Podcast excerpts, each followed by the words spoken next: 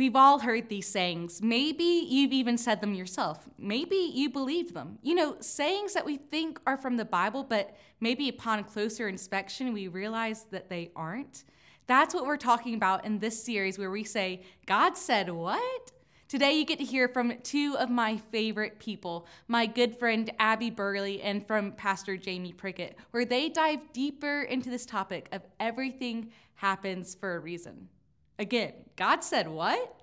So let, let's hear what really the Bible has to say from this passage from 2 Corinthians chapter 1, verses 8 through 10.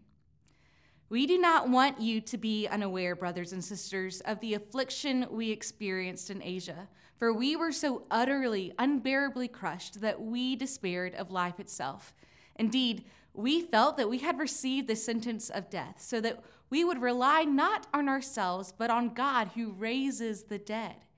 He who rescued us from so deadly a peril will continue to rescue us. On him we have set our hope that he will rescue us again. So last week, I was overhearing my son have a conversation with his friend, and he was saying something that he under he thought I said, and I'm like, wait a minute, dude, I didn't I didn't say that, mm-hmm. and um, and I wonder sometimes if that's the way God feels about us, that God is you know listening to our conversations, and we say God said this or God said that, or maybe we misquote the scriptures, and I wonder if God just leans over to some angel and says, I didn't say that. Last week we started this brand new series called God Said What? What? And so we actually looked at the phrase, we began the series looking at the phrase, um, God helps those who help themselves. And we said in reality that God helps those who admit that they are helpless without God. Um, about a year ago, I was on Twitter and I saw this very famous preacher from Texas tweet out another phrase. And that phrase was, God will not give you more than you can handle.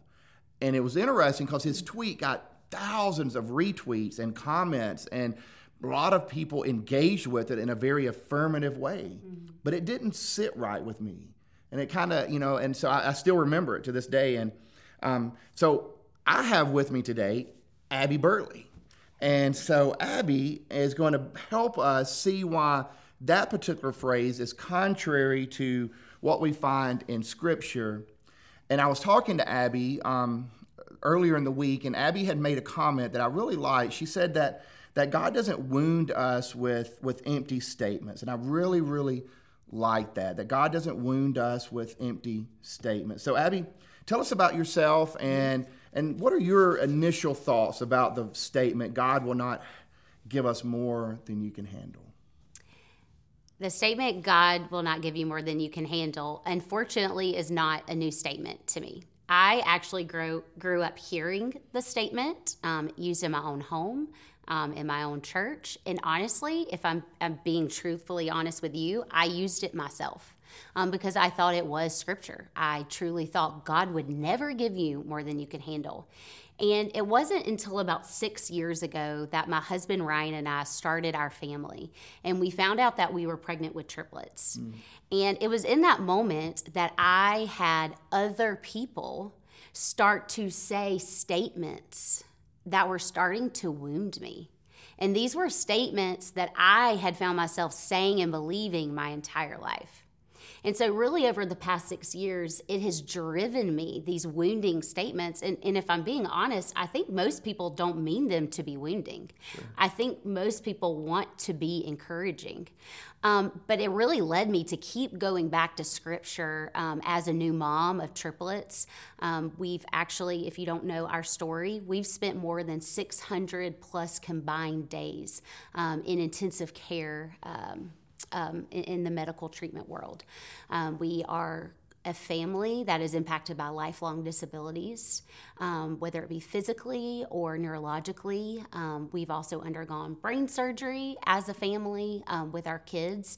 And honestly, too, um, if we're being transparent, my husband and I, over the past six years, really having to mesh, we can't handle this. Mm-hmm And everyone around us, or it feels like everyone around us, is telling us that God would not give us more than we can handle. So, where does that leave us? And for my husband and I, it, it led us to go back to scripture. And I love that you hung on to that statement of what I said about the wounding because that is what dawned on me the more I went to scripture in our season, in our family story, with the suffering, uh, truly being on life support, living moment by moment. I found Jesus's words never wounded me. Mm. He never offered me a statement that left me wounded. That's good. And so when I really think about this, God will not give you more than you can handle. I'm speaking to my past self, I'm speaking to my future self, and, and I'm speaking to you. Is saying, hey, how can we be people who go to scripture and instead of using um, just empty words and leaving people wounded, how can we be people who read and view scripture to change someone's situation, to change how they view and see their story. Because what we will learn, Jamie, that what you're about to share and what you always share in scripture is that that's the case. Absolutely. Jesus helps us rewrite our stories. Mm-hmm.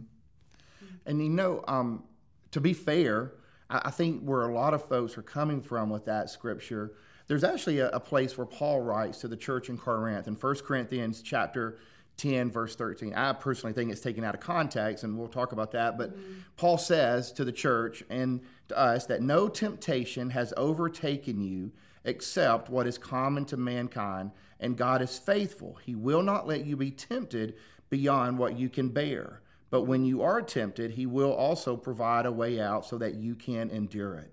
That's really where that statement comes from from a lot of people. Yeah. And the weird thing is, is because the original Greek word for temptation can also mean test. Mm. And so when we think about testing, we think about personal tragedy, we think about struggles that we might have. But that's not the context that Paul is using it in this particular scripture. He's using it in the terms of temptation.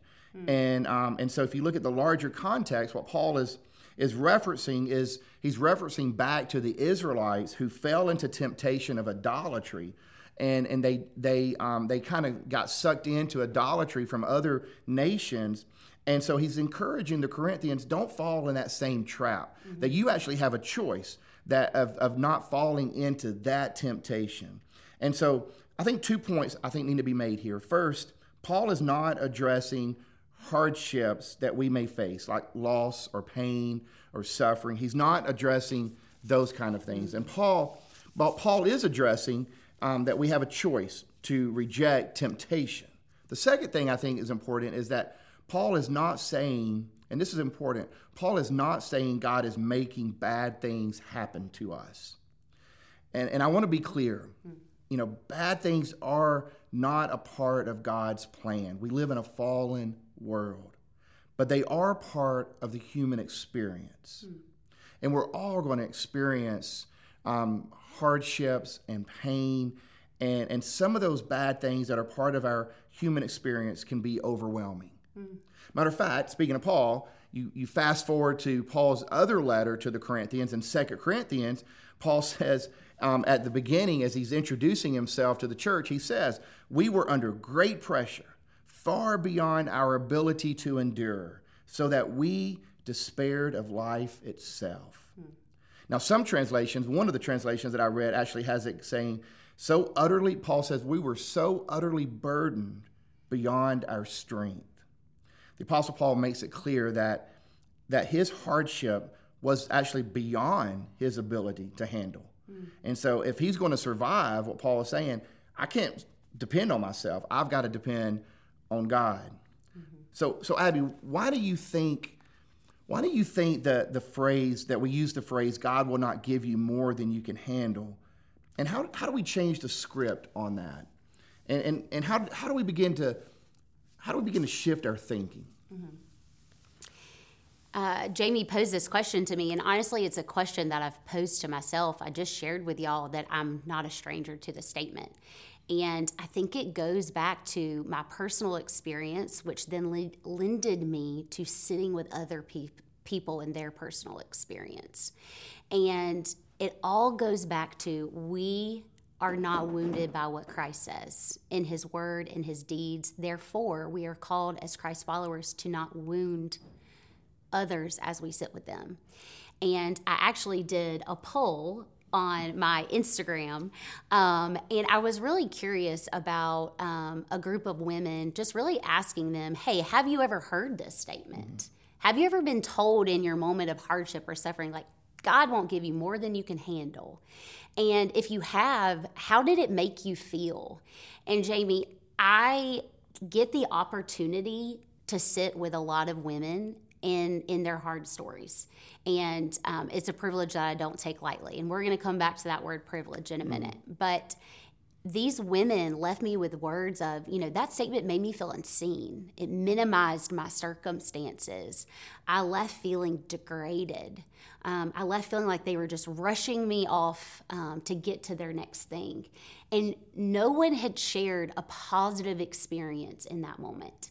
And then I coupled it with the question when you shared that hard thing with this mm-hmm. person, mm-hmm. what did you need in that moment? And this is where, as Christ followers, we have the opportunity to change the script. And we have the authority to change that script with that person because, number one, we are people who are going to suffer. That's guaranteed.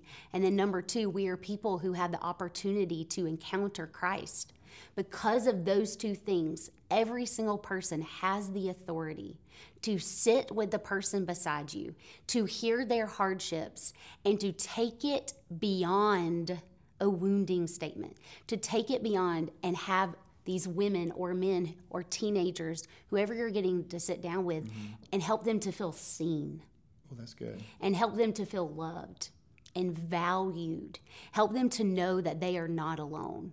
Help them to know that what Christ offers and what you said about this, you know, I, I, can't choose the kids that I have. I can't choose their story. I can't choose for my child not to have a lifelong disability, and I wouldn't, and mm-hmm. that's another sermon.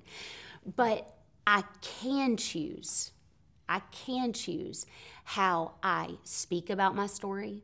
I can choose how I share Jesus through my story, and I can share when I'm sitting down with that woman sitting in front of me of how I encourage her through her hardships. Mm.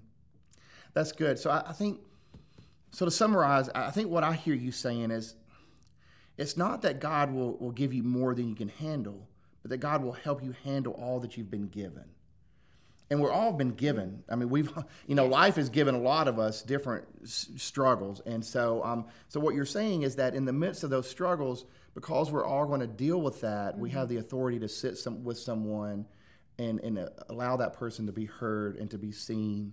So. So how do we live that out for one another? Is there something in the scriptures that remind? Is there a story in the Bible, or is there somehow? How do we live? How do, what does that look like? For me, that is the, the easiest picture for that is John 4 for mm. me, found in the Bible. And I will summarize it real quick. John 4 is the Samaritan woman. Um, it's assumed that she has anywhere between four to five husbands, lovers, kind of a, a situation. She lives in a small town. She is outcasted in that community because she is a woman that has more than one lover. Um, she finds herself walking to the well in the middle of the day and encounters Jesus. And I want to remind you of this. I said the word privilege earlier. It is a privilege to get the opportunity to sit with people. But as Christ followers, we do not get to opt out of that privilege. What Jesus did with the Samaritan woman in John 4 is he did not rush her off. It actually says in scripture that he listened to her mm-hmm. and he heard her entire story. And when Jamie and I were talking about this later, everything about this woman sharing her story with Jesus at the well changed. How she viewed her circumstances changed actually to the point where she left her jug of water. She ran off from the well.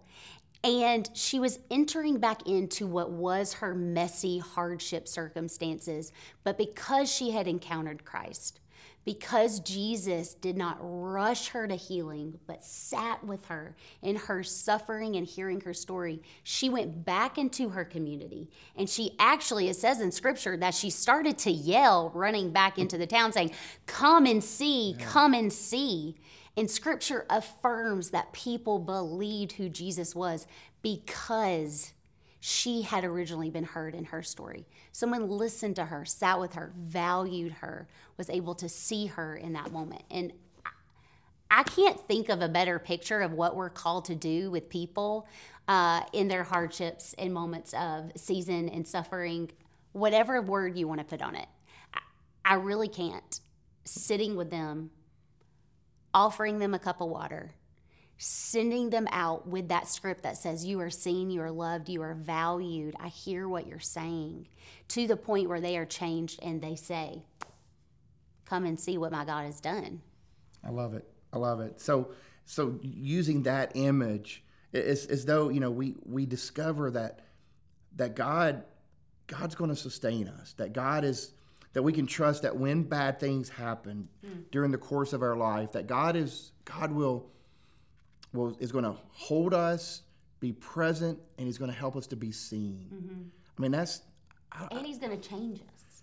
Yeah, in the midst of that. In the midst. I mean, that. that's that's so cool. I mean, I, I, love, I love that. I love the fact that, um, and it and it reminds that we don't that we don't have to walk alone. I, I think out of all of what you you've said, I, I love the fact of just being seen and knowing that, you know, that phrase, you know, um, God will not give you more than you can handle. It's almost like that becomes um,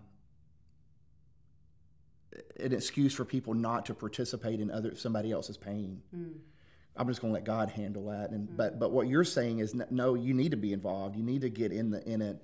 And and I think by you or me or whoever is called to that place in that season of that person's life, that that's God's way of saying you're not walking through that alone. Mm-hmm. And I agree. I actually would say we're required as Christ followers to do that. It's not an option. Um, but you know, I, I I've had seasons of feeling alone. Um, there are moments in my day where I feel alone, and I know that you also watching this have moments where you feel alone. And I want you to know, even though you feel alone, you're not unknown. Jesus knows who you are. He knows your whole story. He knows your hardship, your moment of suffering, maybe your season of suffering, maybe your lifelong struggle with you can fill in the blank. Jesus, though, wants you to share your whole story with mm. him. He invites you into that. And I believe, and I know you believe, that you're not going to feel alone in that moment because you're going to be so known. Um, you're going to be changed and you're going to be seen. Yes. And, and I think we, what Abby and I would also say to, to those of you that are watching is that, you know, don't be afraid to reach out. Mm-hmm. We, we believe that there's, there's already, God has already put people in your life that, that want to help you be seen and to help you be heard and to walk with you through whatever it is that you may be going through at this time. So, mm-hmm. so don't keep that to yourself. Reach out and, um, and, and reach out to us. We'd be glad to offer prayers and support and encouragement as well. So, Abby, thank you so much for Thanks, joining us and being a part of this. So, um, let's. You mind if we have a prayer? Yeah. Let's pray. Mm-hmm. Gracious God, we know that there are some that are watching this today that that are struggling with um, with just maybe they feel ignored and, and maybe they feel like that whatever they're going through it's just so overwhelming and and and it is more than they feel like they can handle. I, I pray that you will break through to that.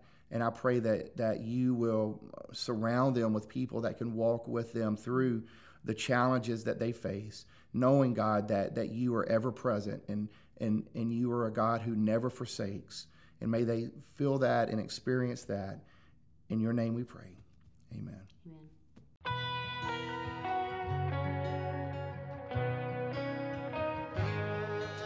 Torn up pages in this book, words that tell me I'm no good, chapters that defined me for so long. But the hands of grace and endless love dusted off and picked me up. Told my heart that hope is never gone. God is in this story.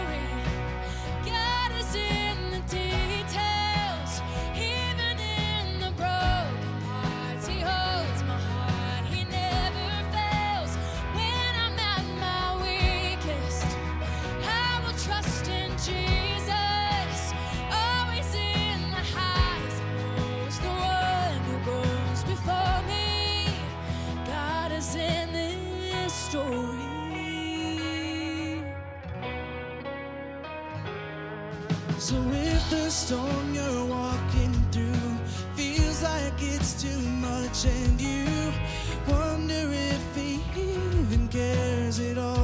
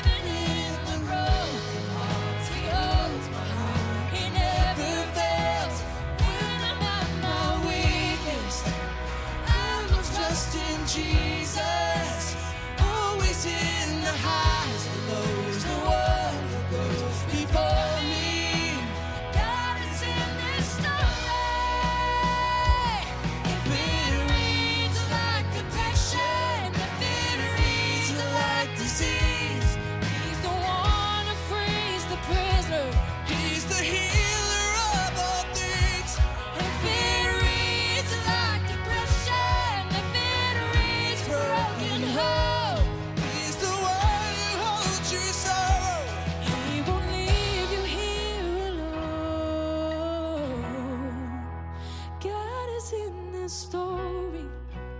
God is in the details. Even in the broken parts, He holds my heart. He never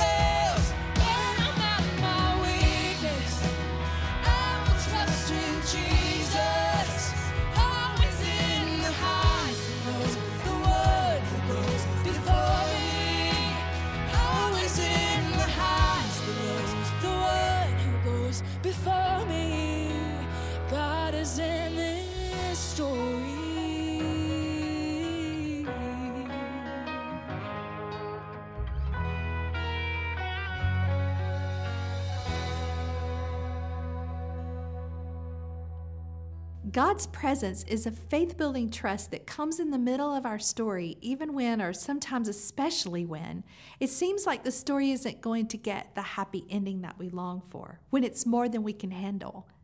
So this week, may God come alive for us in new and ever deeper ways so that we know that no matter the story, with Him all is and all will be well.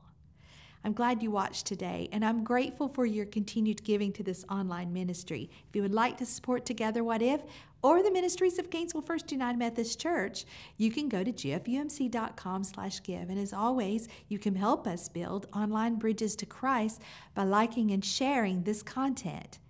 As we go through this week, may we remember to lift our eyes and our hearts to God, who is our ever present help in time of trouble. And may we, by our loving kindness, remind others of God's generous healing presence. See you next Sunday.